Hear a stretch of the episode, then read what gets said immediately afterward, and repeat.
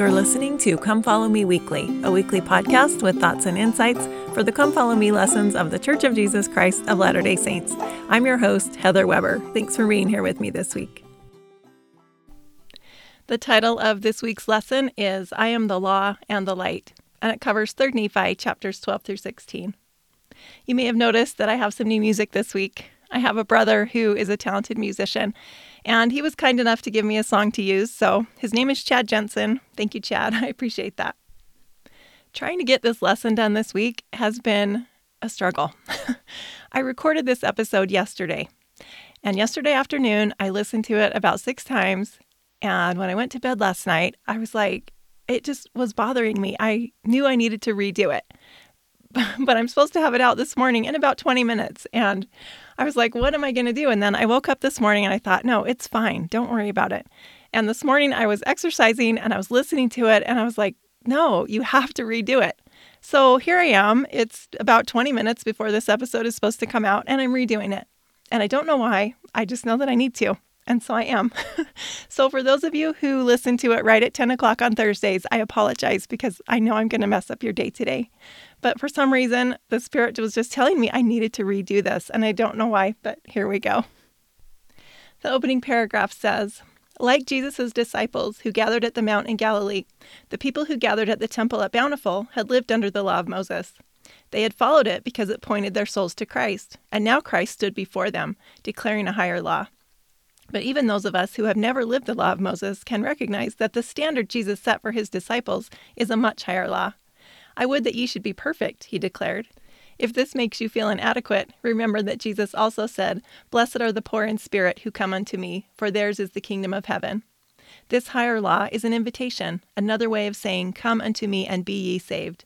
Like the law of Moses, this law points us to Christ, the only one who can save and perfect us. Behold, he said, I am the law and the light. Look unto me and endure to the end, and ye shall live. The chapters in this lesson are all so great. Usually I go through and I read them and I highlight the things that really stand out to me. And this week I was literally highlighting whole chapters. And I was like, what am I going to do with this? Should I just read all the chapters out loud or what? When Jesus is speaking, what parts do you leave out? It's all relevant and it's all good, and every bit of it is exactly what we need to hear. And I feel like even the people who wrote this lesson were kind of feeling the same way. In the little italicized part at the very top, it says something like, There's a lot in here, and we've picked out a few topics, but there's a whole lot more, so just read it and see what the Spirit has to say to you. And that's pretty much exactly what I did. This week we read more about the Savior's visit to the Nephites. Here we have the main event of the Book of Mormon. It's the thing that prophets have prophesied about and people have looked forward to and argued about for years. Jesus has finally come in person to the people in the land of Bountiful. And these chapters are so significant because Jesus isn't here to live among these people. He's only going to be there in person for a short time. So I would think that the things he has to say to them are the most important things that he wants them to hear straight from himself in person. So they're also the things that we need to hear and to pay attention to. In the first section of the lesson, it says that there are many truths, words of counsel, and warnings in these chapters. Jesus is teaching us how to be a true disciple. Most of the things that he tells to these people are the same things he told to the people that we read about in the book of Matthew. Jesus is teaching his gospel. These are the most important things that we need to hear and know. He tells the people that they will be blessed if they believe his words and the words of his prophets and choose to be baptized. But the people who are even more blessed are the ones who believe without having seen the Savior in person, which is most of us. We weren't there to witness this in person, so we have to have the faith to believe his words and then do what he says. And then he shares with them the Beatitudes. He's basically sharing what he said at the Sermon on the Mount. Beatitude means to be happy, be fortunate, or to be blessed. And these are the results we get when we apply these teachings in our own lives.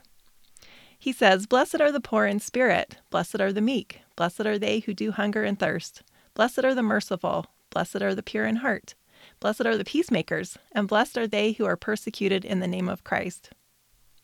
The poor in spirit, or those who are humble, will receive the kingdom of heaven.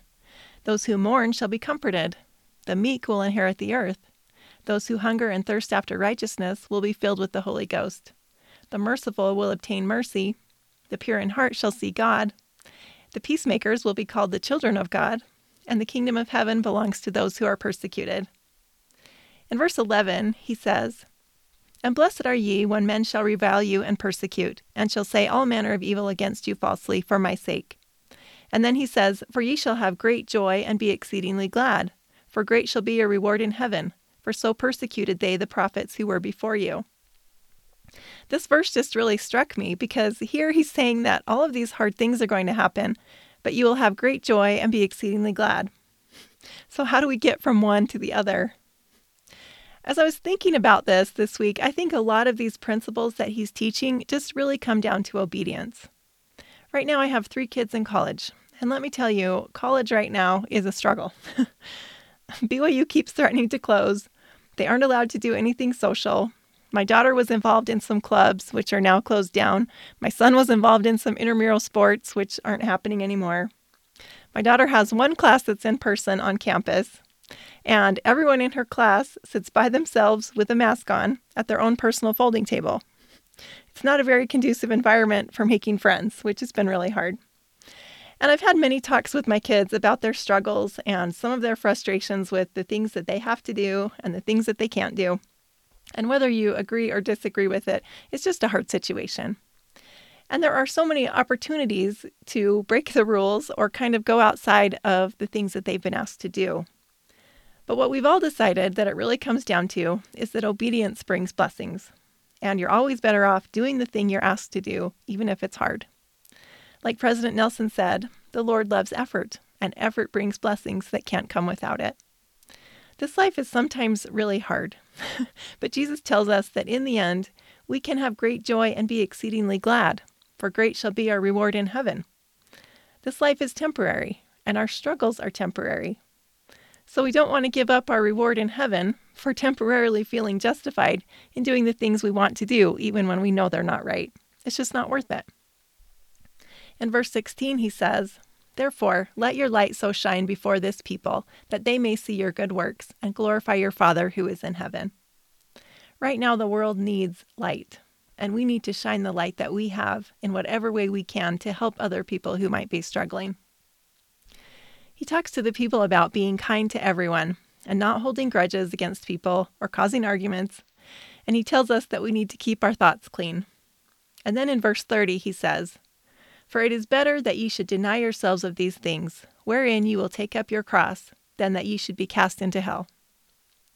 We all have crosses to bear in this life, every single one of us, and sometimes they can seem pretty hard to handle. But we have to remember that our Savior knows us, and He knows what we need to help us become what we need to become. Growth is uncomfortable, and sometimes it's not very fun.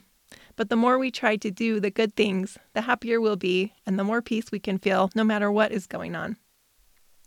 Starting in verse 38, he says, And behold, it is written, An eye for an eye, and a tooth for a tooth.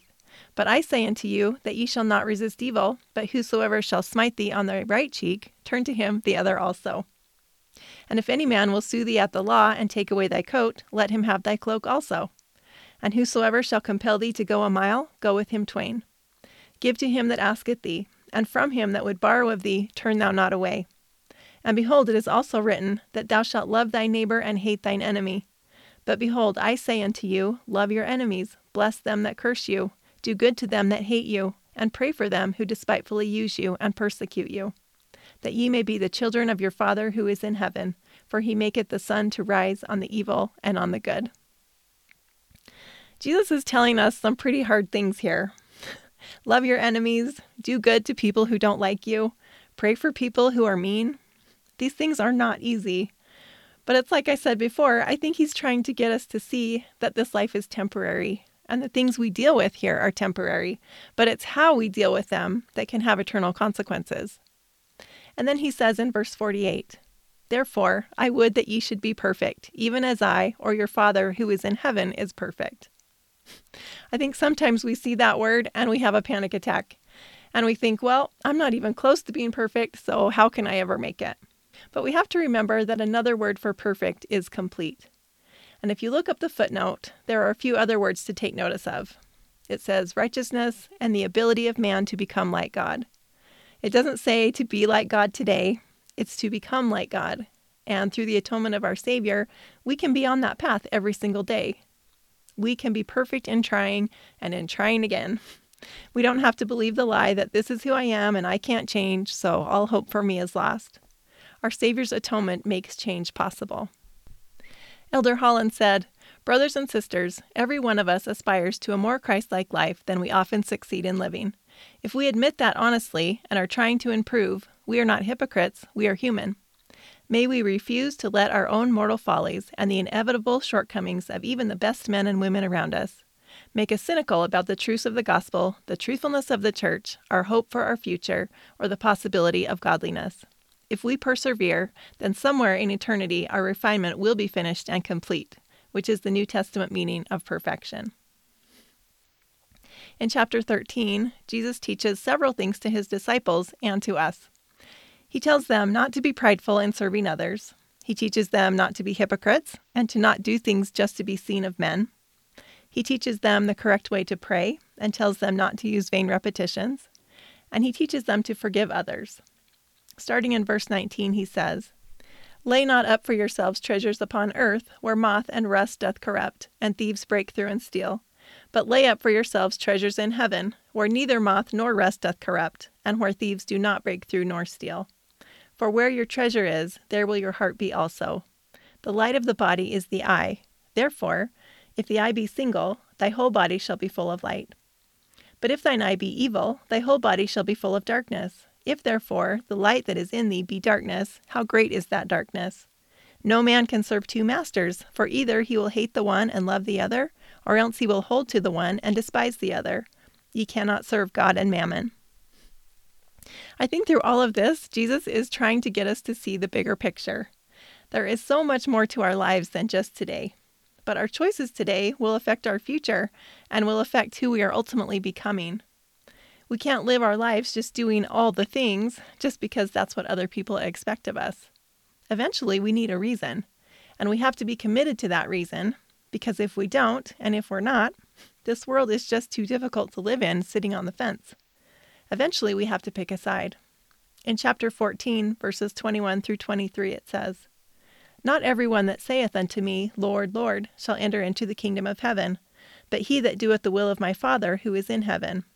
Many will say to me in that day, Lord, Lord, have we not prophesied in thy name, and in thy name have cast out devils, and in thy name done many wonderful works?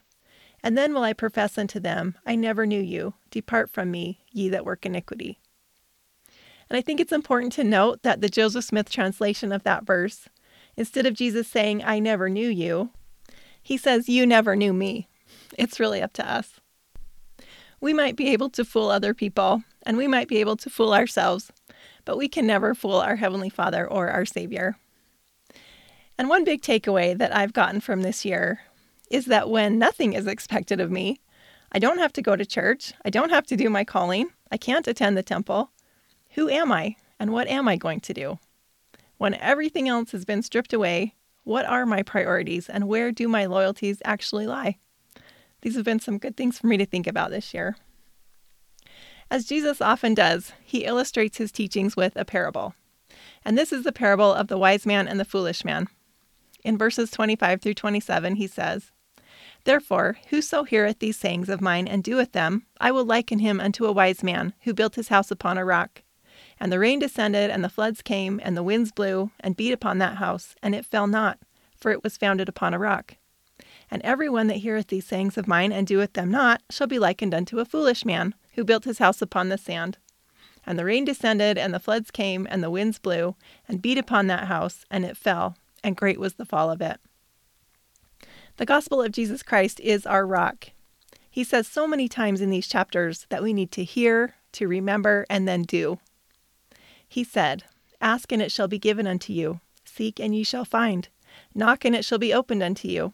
For every one that asketh receiveth, and he that seeketh findeth, and to him that knocketh it shall be opened. We can find answers to our hard questions and solutions to our problems, but it takes effort on our part. We have to ask, we have to seek, and then we shall find. Our Savior is just waiting for us to come to him. Jesus said, Behold, I am the law and the light. Look unto me and endure to the end, and ye shall live. For unto him that endureth to the end will I give eternal life. Behold, I have given unto you the commandments. Therefore keep my commandments. And this is the law and the prophets, for they truly testified of me. Jesus Christ is not only our collective Savior, He is our individual Savior. He is perfect. His gospel is eternal, and He knows you and the things that you are going through right now today. He brings light to our darkest days, He brings peace to our chaotic lives, and He gives us hope that if we just hang on and keep moving forward, we can make it through our hard weeks, and in the end, we will have great joy and be exceedingly glad. And those are my thoughts for this week's lesson. Thank you so much for being here. I really appreciate it. Don't forget that you can find me on Instagram at Come Follow Me Weekly, or you can find a transcript of this episode, if I remember to put it up, at comefollowmeweekly.com. I hope you have a great rest of your day.